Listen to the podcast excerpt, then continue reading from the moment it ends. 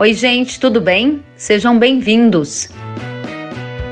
No episódio de hoje, você vai saber como a cúpula do clima impacta o agronegócio do Brasil. O evento aconteceu de forma virtual e foi organizado pelo presidente dos Estados Unidos, Joe Biden, e teve como convidados representantes de diversos países, inclusive o presidente brasileiro Jair Bolsonaro. Neste episódio estão conosco o diretor executivo da Citrus BR, Beapaba Neto, e o coordenador de sustentabilidade da CNA, Nelson Ananias Filho. Este episódio foi gravado em uma live transmitida via Instagram no dia 22 de abril de 2021. Se você gostar, compartilhe nas suas redes sociais.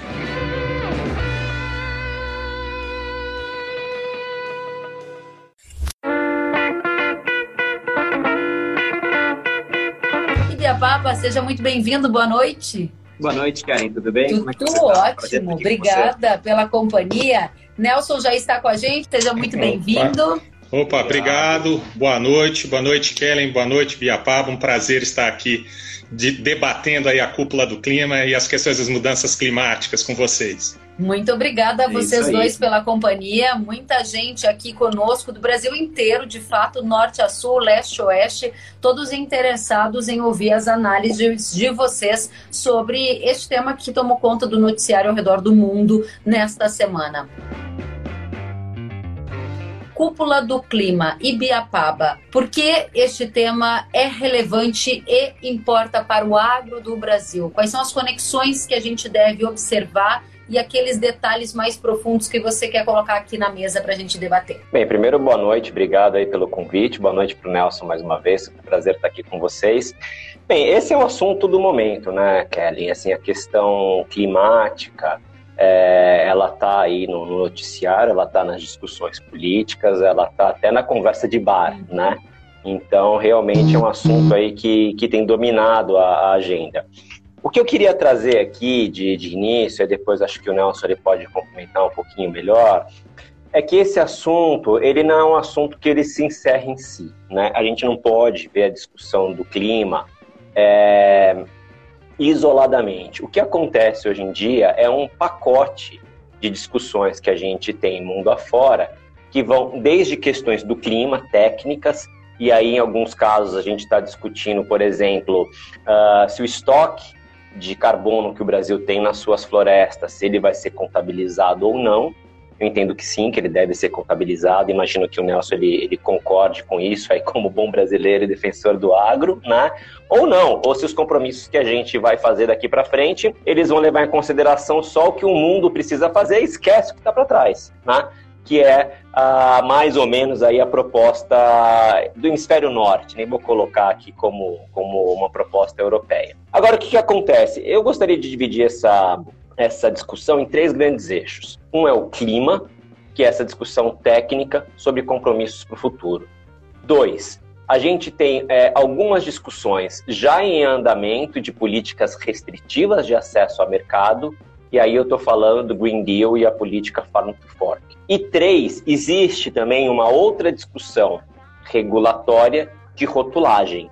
E aí é para uma parte específica do agronegócio brasileiro, em que você tem a questão do açúcar, por exemplo, é, discutida na, na, nas rotulagens, e questões também ligadas aí a, a, por exemplo, só de gordura, que podem, e aqui vou colocar entre aspas, demonizar alimentos. Então esses são os três grandes temas aí que a gente tem no momento e que eu acredito que vai demandar muita discussão para a gente aí nos próximos anos. Muito bem, Ibiapaba, excelente a primeira abordagem que você faz e eu quero já pegar um link do que você trouxe e trazer para o Nelson fazer também a sua avaliação, Nelson. O Ibiapaba nos dizia e provocava. Será que as discussões em relação ao aquecimento global, elas vão colocar todos no mesmo balaio ou elas vão tratar diferentes como diferentes? Isso quer dizer, o Brasil que tem estoque de floresta, que tem um ativo como a floresta amazônia, que tem vegetação nativa dentro da propriedade privada, ele será entendido como diferente? Ele entra no tabuleiro algumas casas à frente ou a regra vai ser zerada e todo mundo vai ter que só olhar para as promessas e para os compromissos que serão assumidos e estão sendo assumidos publicamente. Qual a sua avaliação e efeitos para o agro de tudo isso? Bom, uh, boa noite mais uma vez. A cúpula do clima, apesar dela não, não fazer parte diretamente das negociações das mudanças climáticas, ela é um termômetro muito grande daquilo que vai ser discutido ainda na COP26, um ano muito importante, porque, ah, dado o ano de pandemia, o atraso nas negociações, ficou em aberto alguns pontos muito importantes para o Brasil. Ah, no, no, no, tocante ao que, o que né, nós vamos levar em consideração de tu, todo o esforço já empreendido até hoje e o que a gente precisa para que esse esforço seja reconhecido por um lado e seja incentivado para que avance muito mais nos próximos anos, nesse próximo período.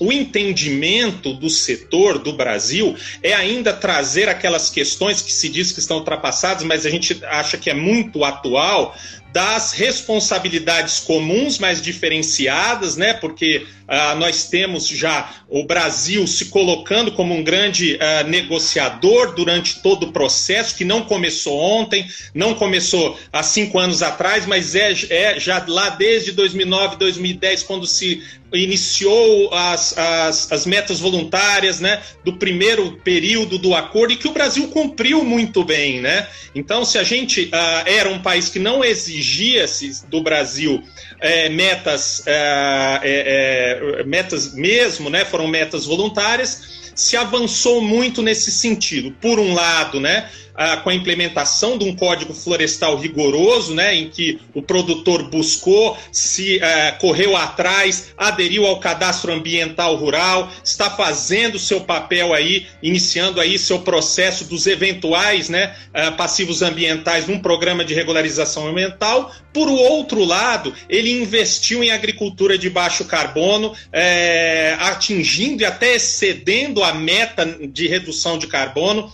exigida nessas metas voluntárias. Isso precisa ser reconhecido, não ah, só porque o Brasil foi competente nisso, mas também como uma, uma prova de que nós temos competência, nós contribuímos para todo este processo no começo, né, do, do, no primeiro período, e que nós temos um potencial muito maior de cumprir isso aí para frente, particularmente atividade agropecuária.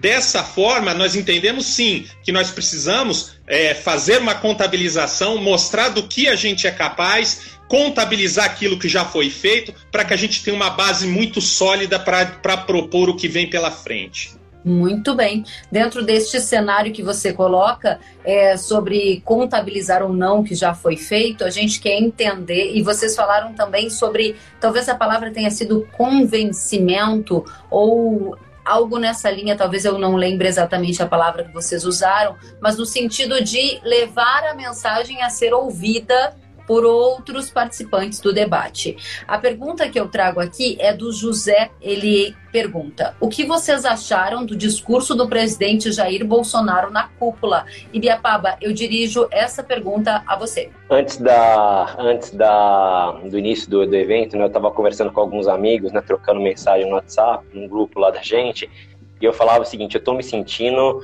é, como naquele jogo da seleção que a seleção vai entrar e realmente não pode fazer feio, né? E esse era um jogo que o empate é goleada, né? Assim, se a gente não saísse com grande prejuízo, tá ótimo. E eu acho que nesse sentido o papel ele foi cumprido, né? Acho que o presidente ele levou ali é, alguns compromissos do país, antecipou ali algumas questões uh, e cumpriu. Eu acho que um, um, um papel de levar uma mensagem, pelo menos uma intenção de, de responsabilidade em relação às questões ambientais, que é o que, enfim, acho que todo o setor esperava dele, principalmente a comunidade internacional. Agora, a questão é que a, a cúpula, né, a discussão em si, ela é uma parte da história, né? E todos os olhos eles vão continuar voltados para o Brasil em relação às políticas é, referentes principalmente à Amazônia.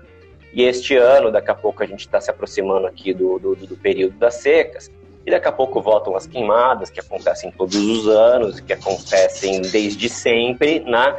E aí a gente vai ter toda uma, uma comoção é, é, internacional a respeito do, do, do, tema, dependendo de quão graves forem essas, essas queimadas é, neste ano. O meu receio disso, Kellen, Nelson, é que neste período a gente vai estar à véspera da cúpula dos sistemas alimentares, que é um, que é um, um, um evento que é do secretariado da ONU. Ele não é vinculante no sentido de políticas públicas, mas assim como o Nelson colocou, essa série de eventos que vão acontecer, de debates daqui até o final do ano, chegando na COP, eles vão legitimando determinadas narrativas. E essas narrativas, elas vão empoderando o legislador europeu, principalmente, de endurecer as suas políticas de restrição a acesso ao mercado. Então isso pode ser realmente muito perigoso. Então eu espero que, primeiro, que chova bastante no período desse ano ali das queimadas, para que a gente não tenha é, um problema agravado pela seca, como, como a gente teve a infelicidade de acontecer nos últimos anos, e que o governo esteja devidamente aparelhado para fazer é, o, o, combate a essas queimadas e apresente para o mundo aí algumas soluções é, mais efetivas. O que vamos combinar é muito difícil, gente. É, a gente está falando de um espaço que dá para juntar fácil, fácil ali cinco, cinco países e ainda deve sobrar uma Holanda. Né? Deve ser juntar cinco países ali, sobra uma Bélgica. Então é, é uma área muito grande e eu acho que falta dimensão para essa turma, ou falta querer entender a dimensão. Então eu fico muito preocupado com essa agenda e eu espero que as coisas aí caminhem bem. Que importante, a gente vai voltar nesse ponto já já, porque vejam as conexões que estão aqui sendo dadas, eventos como a cúpula do clima, a importância do que é discutido lá também para a formação de uma ideia do público em relação a certos temas, e essa ideia ela acaba sendo eventualmente usada como argumento para num futuro gerar uma pauta protecionista. Tá tudo muito ainda na primeira camada, mas a camada. No futuro próximo, Kelly, no futuro próximo. A gente não está falando de coisas aqui que vão demorar 10 anos. Assim, o Farm to Fork, por exemplo, o Green Deal, ele, enfim, a ambição é, é, é concluir num espaço curto de tempo, quem sabe até 2022 o UK, o Reino Unido, também está com políticas nesse sentido. Também eles querem estar tá com tudo pronto para a COP26. Não vai dar tempo, mas eles vão estar tá adiantados. Então, assim, existe hoje uma corrida de cavalo, vamos colocar assim, regulatória, para ver quem chega primeiro e, e, e, consegue ali dar o recado mais forte para a comunidade internacional.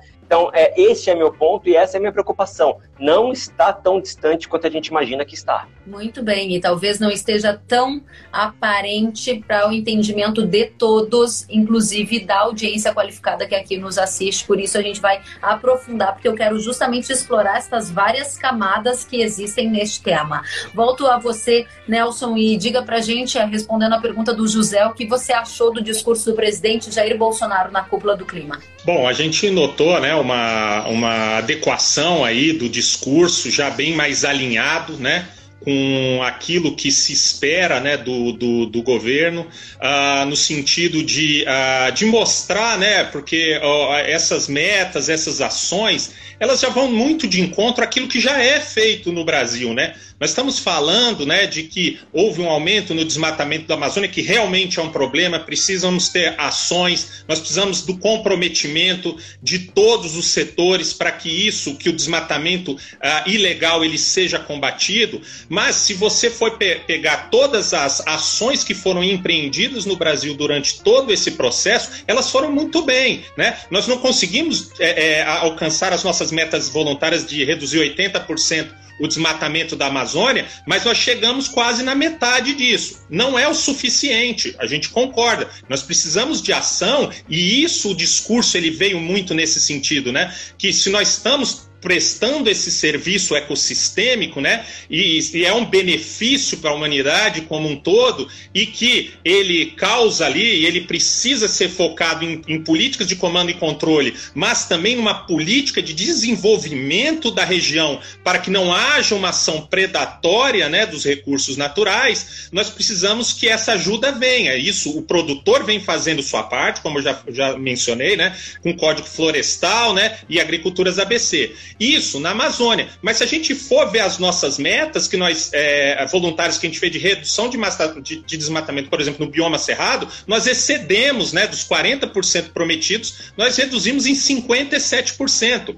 A, agricultura de baixa emissão de carbono também excedeu né, a, a, aquilo que foi prometido em sua redução. Então, a, o discurso ele foi bem no sentido, um, um, um discurso mais moderado e um, um, discurso no sentido de que nós, nós não estamos prometendo muitas coisas que nós vamos fazer, nós estamos mostrando aquilo que já estamos fazendo. Uhum. Precisamos, né, precisamos avaliar quais são os próximos passos, precisamos investir no combate ao desmatamento ilegal, precisamos investir naqueles 23 milhões de brasileiros que moram na Amazônia para que eles ocupem e sejam donos e responsáveis pelas suas propriedades para que cumpram o Código Florestal, para que não degradem o meio ambiente, para que evitem queimadas, a retirada de madeira e que eles tenham susten é, que sejam sustentáveis ali. A Amazônia não pode ser terra de ninguém, ela precisa ser um território protegido. E quem vai proteger é quem mora lá, quem vive daquilo lá e quem almeja ser um cidadão brasileiro com o Estado lá. A partir do momento que você leva Estado, você leva obrigações e direitos, né? E isso faz parte de uma política que tem que desenvolver aqueles, uh, aqueles ocupantes, aqueles brasileiros que moram lá. Então, esse discurso de hoje, ele é um discurso mais moderado e que vai sim no sentido de levar aquilo que está sendo feito, uh, abrindo espaço para um um aumento dessa, uh, dessa ambição né, de se proteger mais, mas que por si só já demonstra uma grande, uh, um grande avanço na sustentabilidade do desenvolvimento da região. Eu só queria fazer um, eu queria fazer um comentário aqui que o, o, o Nelson ele deixou aqui uma bola quicando que eu não, não consigo aguentar, vou ter que chutá-la pro gol. É, ele tocou num ponto assim que é, ele é importantíssimo. Quando ele fala que a Amazônia ela não pode ser terra de ninguém, é, eu imagino que ele deva estar se referindo, por exemplo, ao projeto de lei de, uh, uh, que prevê uh, a regularização, as regularizações, a regularização fundiária no, no, no, Brasil como todo, e principalmente lá. Porque o que acontece? É, hoje, usando aqui, inclusive, o, o o exemplo mais tradicional da regularização fundiária é como um carro circulando sem placa. Né? Então, se você não sabe quem é o dono da terra, se a terra não tem título, não tem dono, não tem CPF, não tem CNPJ, como é que você vai autuar? Como é que você vai descobrir? E aí fica uma discussão absolutamente sem sentido, dizendo que você vai regularizar a terra para grileiro. Só que grileiro, ele não explora a terra, ele, ele toma uma terra que não é dele e aí ele tenta passar para frente disso, faz negócio, enfim, é, é, é, um, é, um, bicho completamente diferente. Então, o fato é que este projeto ele não visa regularizar a, a, a grilagem. Uhum. E quem está falando isso, seja no, no projeto do Zé Silva, seja no projeto do senador Irajá, é, os dois convergem muito nesse sentido. Então, é, este é um recado é muito importante que o legislativo brasileiro pode dar para a comunidade internacional no sentido de dar mais segurança jurídica, inclusive para futuras ações de Estado, independentemente de quem esteja no governo, no que se refere às questões fundiárias da Amazônia. Isso, só, só, só para complementar também, aproveitando, né, era, era, eu achei que era a próxima ao próximo assunto, mas lembrando que, to, que todas essas propostas, ela, ao contrário das que estão vigentes, elas trazem questões ambientais muito importantes como é, fundamentais na regularização. Então, vai ter que cumprir Código Florestal, vai ter que ter um histórico e uma ação no sentido de fazer o desenvolvimento sustentável né, da vegetação nativa e do desenvolvimento da, da, da posse, a, a, da regularização né, do título, que traz para a responsabilidade do produtor a conservação do meio ambiente. É isso que é não deixar a Amazônia como terra de ninguém. Muito bem. A gente está aqui trazendo análise para você da cúpula do clima e os impactos no agro. Trouxemos importantes pontos já nessas primeiras rodadas e eu gostaria de avançar para um próximo degrau, o degrau que já foi aqui brevemente abordado pelos nossos uh, comentaristas, nossos convidados, especialistas no tema, que é justamente esta questão da cúpula dos sistemas alimentares. Uma bola que foi colocada aqui, que eu não tenho certeza, até vou pedir para nossa audiência aqui me dizer se já ouviram falar, se estão por dentro do tema, porque me parece que não há muito conhecimento sobre o tema. Eu gostaria de pedir para você, Ibiapaba, colocar o tema então na jogada. Você disse que a cúpula do clima é como se fosse um aquecimento que dá ali uma cena que traz pautas que vão ser potencialmente usadas nesta segunda temporada aí, que é na cúpula dos sistemas alimentares. Conta pra gente do que se trata e por que isso importa. São, são questões separadas, mas interligadas. Né? Uma trata especificamente de política de clima, né? compromissos de países, e o outro, assim, essa cúpula dos sistemas alimentares é a coisa mais marota né, que eu vi nos últimos tempos. Porque o que acontece? Quando a gente fala em organização, é, na organização mundial da, da, ONU, quando a gente fala da Organização das Nações Unidas, é, existe um sistema, uma governança, em que para você deliberar alguma coisa, precisa passar pelos Estados-membros. E aí sim, com a aprovação dos Estados-membros, você vai ter uma política que ela pode ser vinculativa. Né? Este evento ele é de autoria do secretariado, secretário-geral, que se não me engano acho que em 2016, 2017, olha, precisamos fazer uma cúpula do clima, é, com uma série de debates nacionais, né? é como se fosse um jogo de futebol. Você tem diversos, diversos países ao longo do mundo, eles vão fazendo as suas discussões e aí lá na frente você chega no modelo. E aí o que acontece? Em 23 de março agora, um pouco antes da, da, da do, desse pré-aquecimento das discussões que estão acontecendo no mundo todo, o secretário, o secretário-geral da ONU, ele faz um, um, um discurso que virou uma carta depois, dizendo o seguinte: olha, gente, é importante né, a gente discutir a cúpula dos sistemas alimentares, por quê? Porque o mundo está falhando em levar alimento para as populações mais carentes.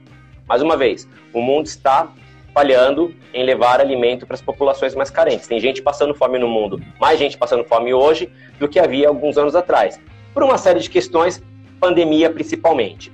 Bem, dito isso, no finalzinho da, do, do discurso dele, fala: olha, então, como, como é, contribuição, a Europa aqui traz o Green Deal, né, como uma contribuição para como um sistema alimentar. E aí, na hora que você vai entender o que, que é o Green Deal, é, é uma arapuca, porque no final das contas é um sistema, é, é uma proposta de política que visa colocar todo tipo de restrição à produção que vai desde o uso de, de, de, pesticidas ou agrotóxicos, ou enfim, do jeito que quiser chamar, com uma redução, uma previsão de redução drástica de 50% do uso dessa tecnologia, redução no uso de, de, de fertilizantes e que aspiracionalmente se chegue a pelo menos 25% de agricultura orgânica, como se a agricultura orgânica, aquela história, né, fosse o bem e a agricultura convencional fosse o mal. Quando a gente coloca isso, o que, que significa? Quando a Europa ela fala que ela vai reduzir os seus, é, o seu uso de pesticidas em 50%, automaticamente ela está criando uma barreira, porque ela reduz também o uso de pesticidas para quem exporta. É, é, nós, como produtores de suco de laranja, nós não podemos exportar é, em desconformidade com a legislação europeia, assim como ninguém pode você corre o risco de ter um produto em não conformidade, e aí, por alguma razão, é, é, ao bel prazer da autoridade europeia, você puxa um gatilho e aí você tira ou coloca um, um produto no, do, do, radar de exportação, você deixa de importar. Então, você está criando, na verdade, é, um, todo um sistema baseado no Green Deal que pode servir como gatilho para abrir ou fechar mercados, dependendo de qual a necessidade, de qual oferta, de qual mercado e é o pior dos mundos esse, porque isso joga absolutamente contra a proposta da cúpula dos sistemas alimentares, que é diminuir a fome no mundo. Para você diminuir a fome no mundo, você precisa de mais comércio, você precisa de menos barreira, você precisa de mais acesso. Então não faz o menor sentido você colocar o Green Deal como uma, uma política né, a, a ser copiada no mundo. Qual que é o antídoto para isso? E a gente vai ter que ser muito competente. É o Brasil mostrar que a agricultura tropical, sim, essa é capaz de produzir muito para si mesmo e para o mundo. E que é uma tecnologia que não degrada o meio ambiente, não mata ninguém envenenado, é, que está em conformidade com as melhores práticas. Só que é o seguinte: só o Brasil faz a agropecuária do Brasil. Então a gente está um pouco isolado nessa discussão e a gente vai ter que ser muito hábil para conseguir convencer o mundo de que o nosso sistema também é correto. Se o europeu quiser produzir do jeito dele, legal, produz do jeito dele. Contanto que não crie barreiras, ok, a gente tem a nossa agricultura e segue o jogo. Mas, ao que tudo indica, não sei se o Nelson concorda, tudo isso está sendo montado para que você tenha sistemas automáticos de controle de mercado. Muito bem, obrigada, Ibiapaba. Eu quero saber qual é a opinião da CNA sobre isso, afinal de contas, nós estamos falando sobre o core da CNA, que é o produtor que exporta, seja ele pequeno ou grande, é o produtor que faz parte dessa dinâmica do comércio global. Conta pra gente, Nelson, qual a preocupação de vocês sobre toda essa discussão envolvendo Green Deal e sistemas alimentares? Bom, é, agora é complementar, e acho que o Ibiapaba foi bem é, assertivo aí, né? Foi bem esclarecedor, né? Nas preocupações que o setor tem a respeito né, desse, uh, desse que na verdade não é um acordo, né? Um documento, uma recomendação que sairá aí uh, da ONU, né? E, é, e a gente entende, né, que oportunamente colocado ali entre um pouquinho antes da COP, no momento em que a, a negociação ela precisa ter vários critérios a serem levados em consideração. E a, se por um lado a gente estava focado na COP em criar ah, é, é, mecanismos de mercado ou de, né, de, de, barreiras não tarifárias baseadas no clima. Com, com, com, essa, é, com essa ação, né, com, esse, com essas recomendações, né, você, você expande em cinco eixos mais, né, mais quatro eixos a serem discutidos e a serem a, a, é, é, impostos, né, entre né, como barreira comercial no mundo como inteiro. Os dois principais, a questão da segurança alimentar e um capítulo, um eixo só de, dedicado às questões de, de, meio ambiente, né? Fora outras questões que são de é, culturais, questões de, de mercados internacionais outras questões que trazem essa discussão e vão criar, sim, é, argumentos para criar barreiras de, de negoci negociais né, entre os diversos países do mundo. Né? Ah, o Brasil, nesse caso, né, qual é o impacto disso aqui no Brasil? Né? O Brasil ele tem que ficar, com, com seus negociadores, ficar atento para que esses mercados, para que essas ações elas, como o próprio Biapaba diz, elas não se tornem barreiras não tarifárias ou criem barreiras é, de comércio, é, principalmente né, nesse, nessa, nesses consumidores né, norte e sul, né, é, e que aumentem o custo de produção até inviabilizem esse comércio. Né?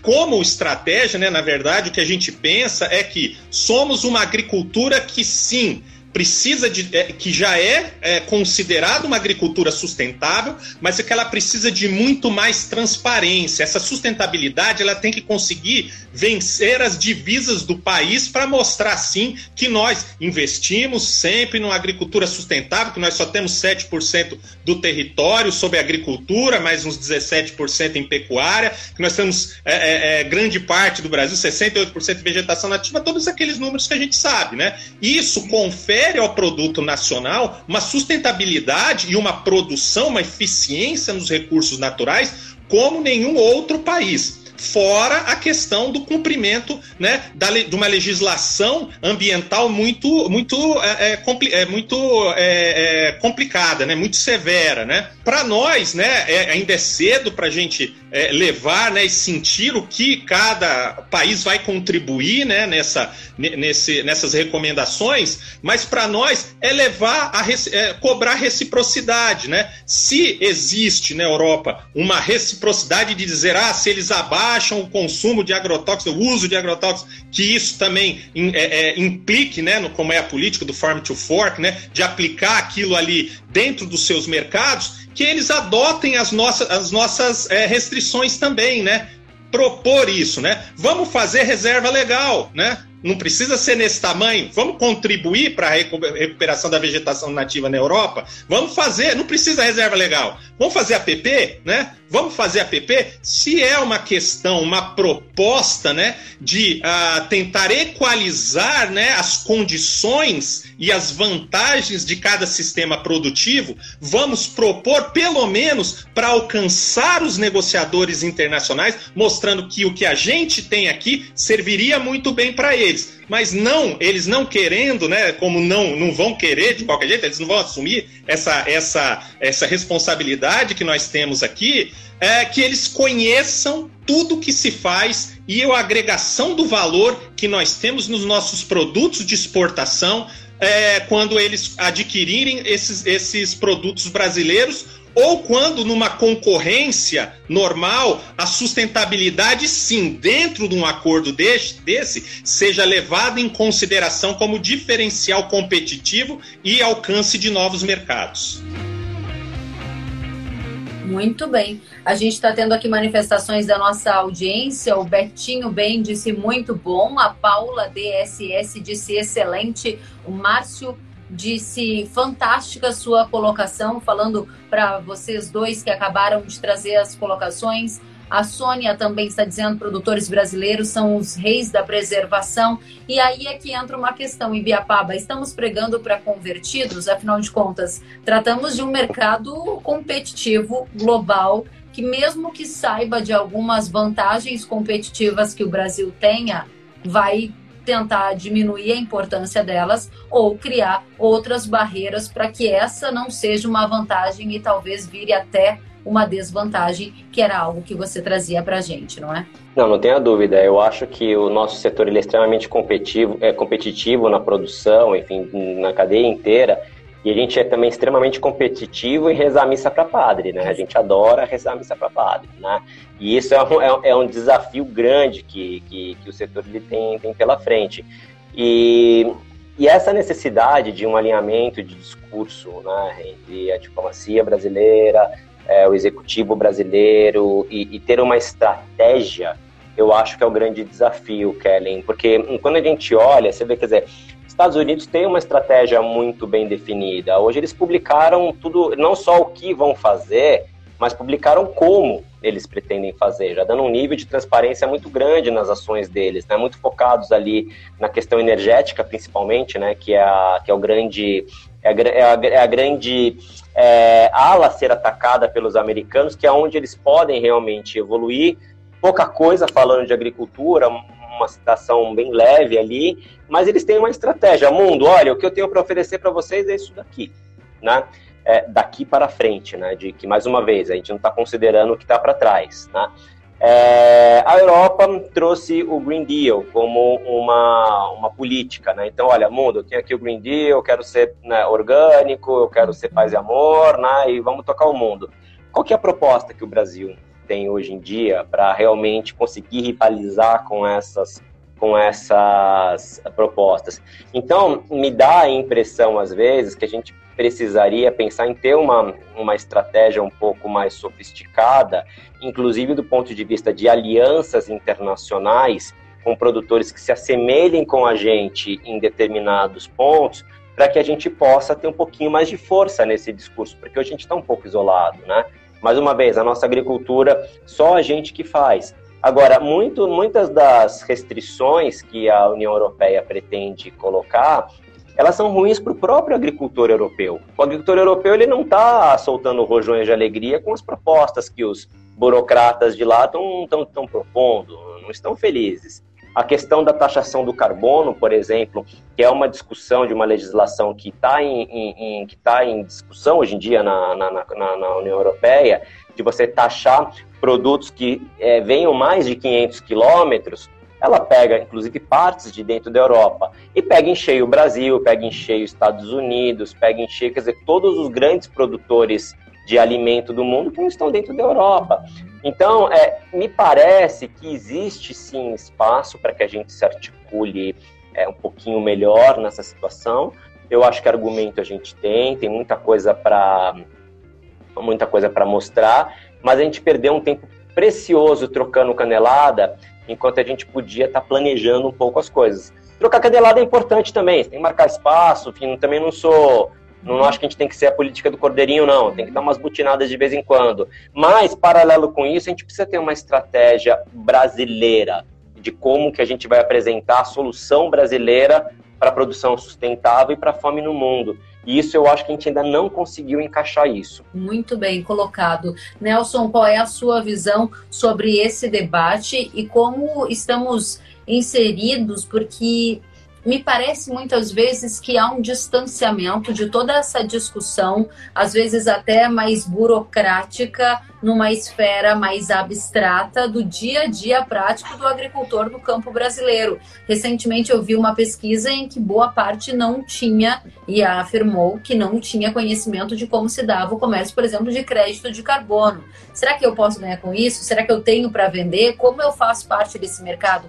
Existe um monte de coisas sendo discutidas, mas me parece que ainda num nível de distanciamento da vida prática do pequeno, do médio eventualmente até do grande produtor brasileiro. Qual é a sua visão? Bom, o mercado de carbono é o que vai definir as negociações agora para essa COP 26 e que ficou pendente ainda ali da COP de Madrid, em cima, né, é, e muito resultante da, da questão do, do primeiro período ainda do protocolo de Kyoto, né, no qual as, as, as, questões relativas ao mercado de carbono e, e, somadas às crises mundiais, às crises econômicas, né, não realmente não decolou, né?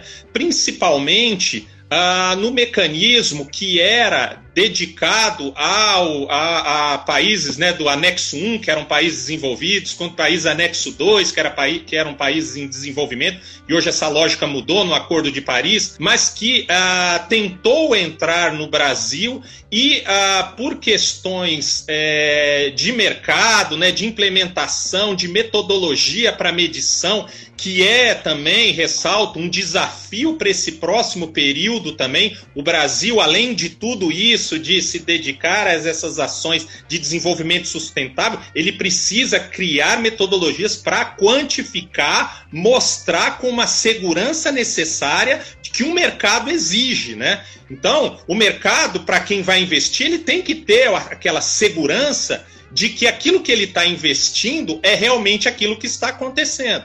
Nós precisamos avançar muito né, nesse processo que, que se chama RMV, né, Reporte, Monitoramento e Verificação, para que a gente consiga um mercado de carbono robusto, sério, que alcance né, é, os mercados e que não seja né, é, é, restrito ao Brasil. Né? Então, o Ibiapaba já falou, né, a gente tem uma reserva, uma, uma, uma tendência de reservas de mercado regionais no mundo que vai prejudicar amplamente o desenvolvimento de ações de incentivo à criação de mercados de carbono pelo lado do mercado, né? Que é, precisa, se a gente conseguir né, é, é, colocar todo o ativo ambiental e todo o potencial de, de, de, de, uh, de sequestro, né, de, de captação de carbono do Brasil, a gente pode inundar o mundo né, de, de créditos de carbono brasileiro. A gente tem esse potencial que precisa ser medido, verificado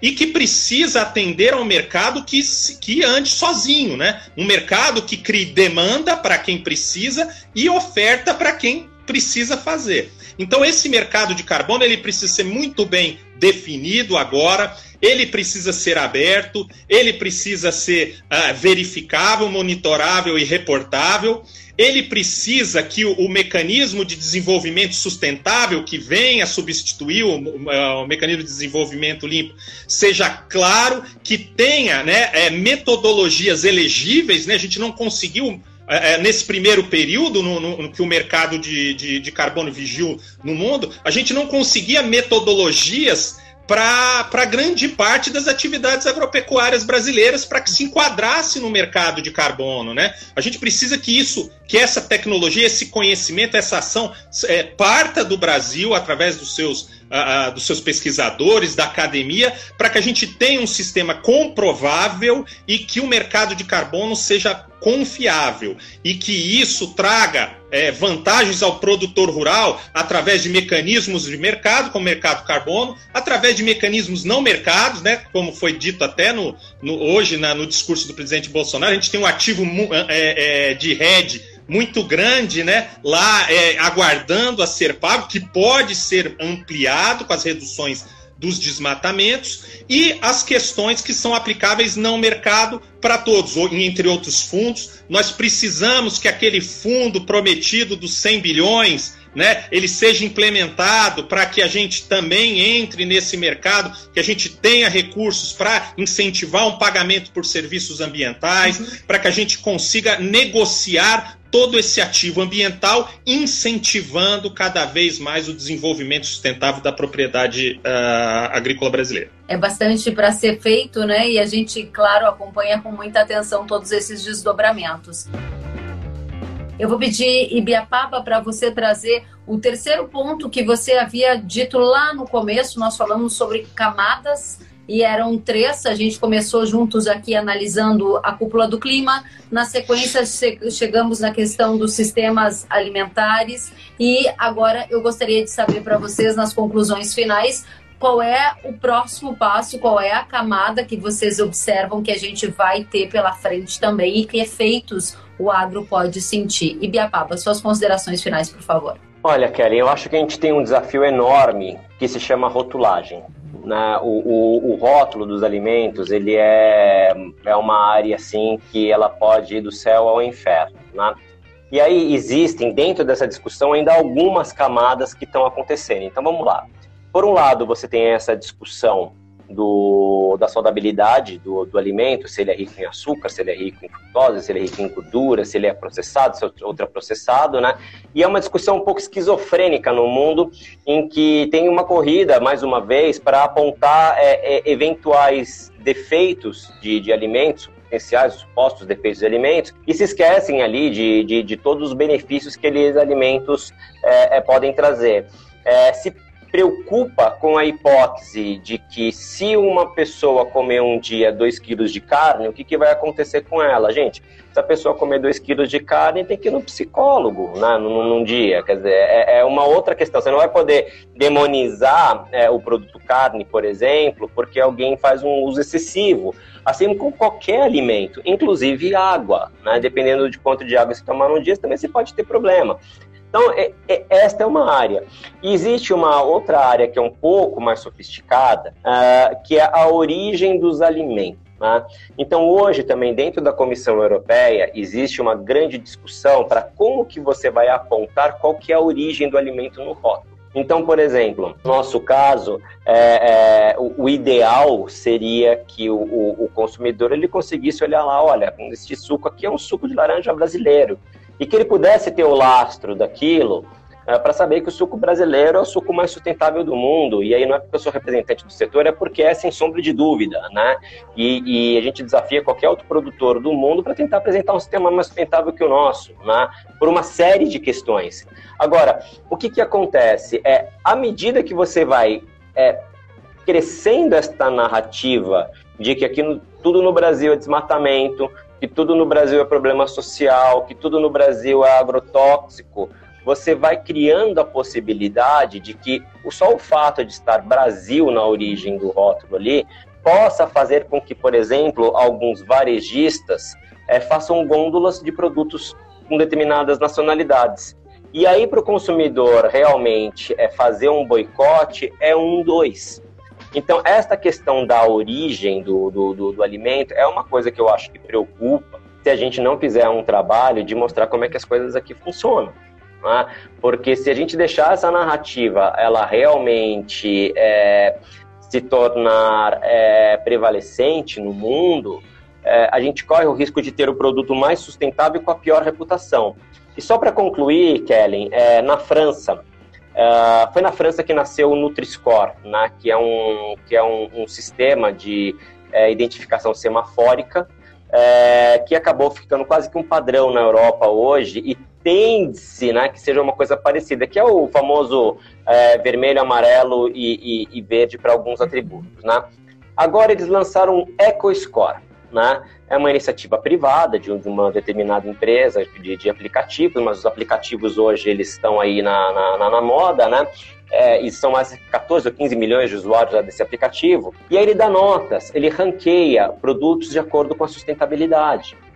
E um dos critérios é a origem do país. E olha só que coisa interessante, no critério utilizado lá, se um produto ele é feito na França, ele ganha 5 pontos de 5. Se ele é feito, por exemplo, nos Estados Unidos, ou se ele é feito na Espanha, ele ganha quatro pontos positivos.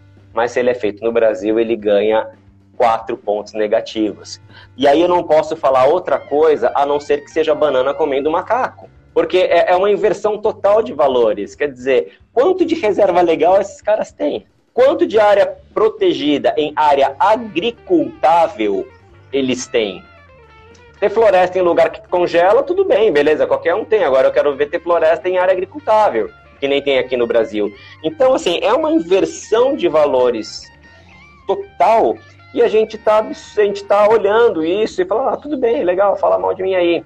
Então acho que vai chegar uma hora que a iniciativa privada ela vai ter que fazer algum movimento aí um, um pouco mais forte para que a gente possa levar esses valores da nossa, da nossa agropecuária, porque se deixar pela conta do europeu e do americano, eles vão contar a nossa história. E é o que está acontecendo, muito né? Muito sério isso. Ibiapaba, muito obrigada pela presença, obrigada pelas reflexões. Nossa audiência muito bem informada através de você, do Nelson. Nelson, gostaria de ouvir também as suas considerações finais, a sua visão de futuro.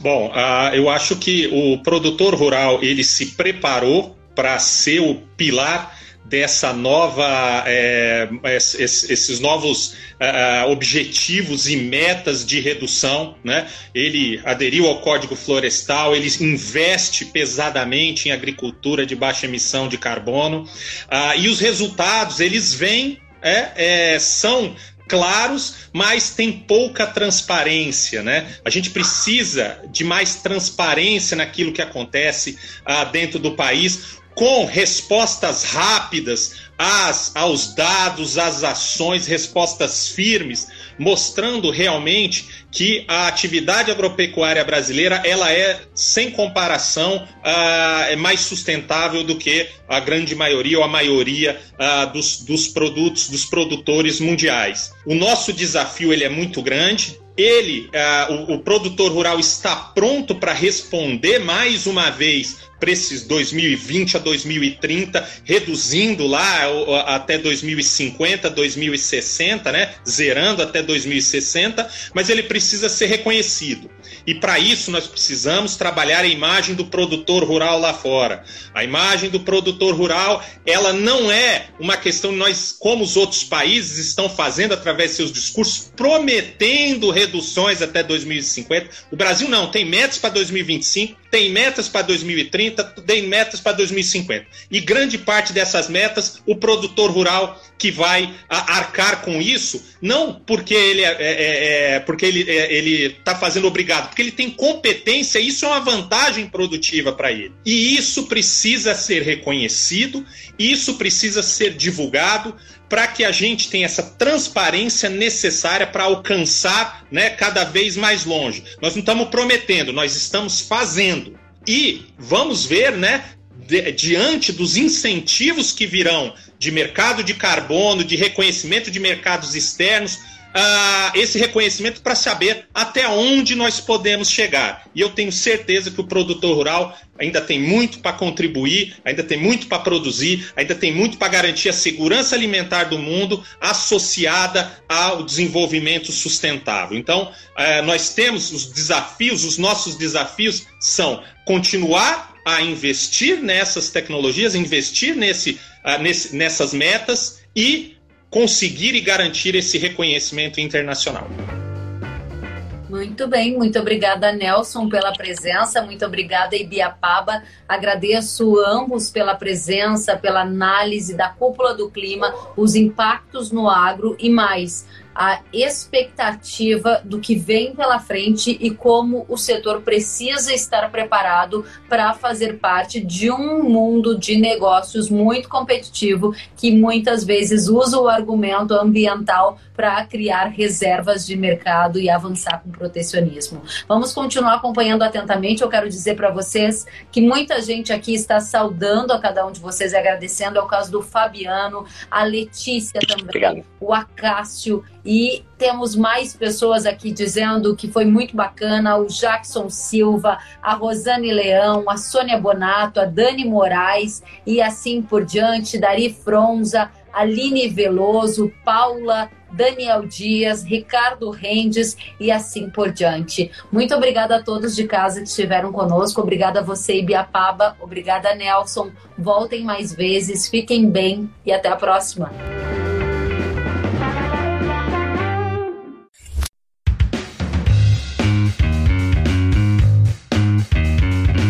Que bom que você gostou da entrevista e ouviu todo o conteúdo. Se quiser acompanhar as atualizações, siga kellen.severo no Instagram. Até a próxima!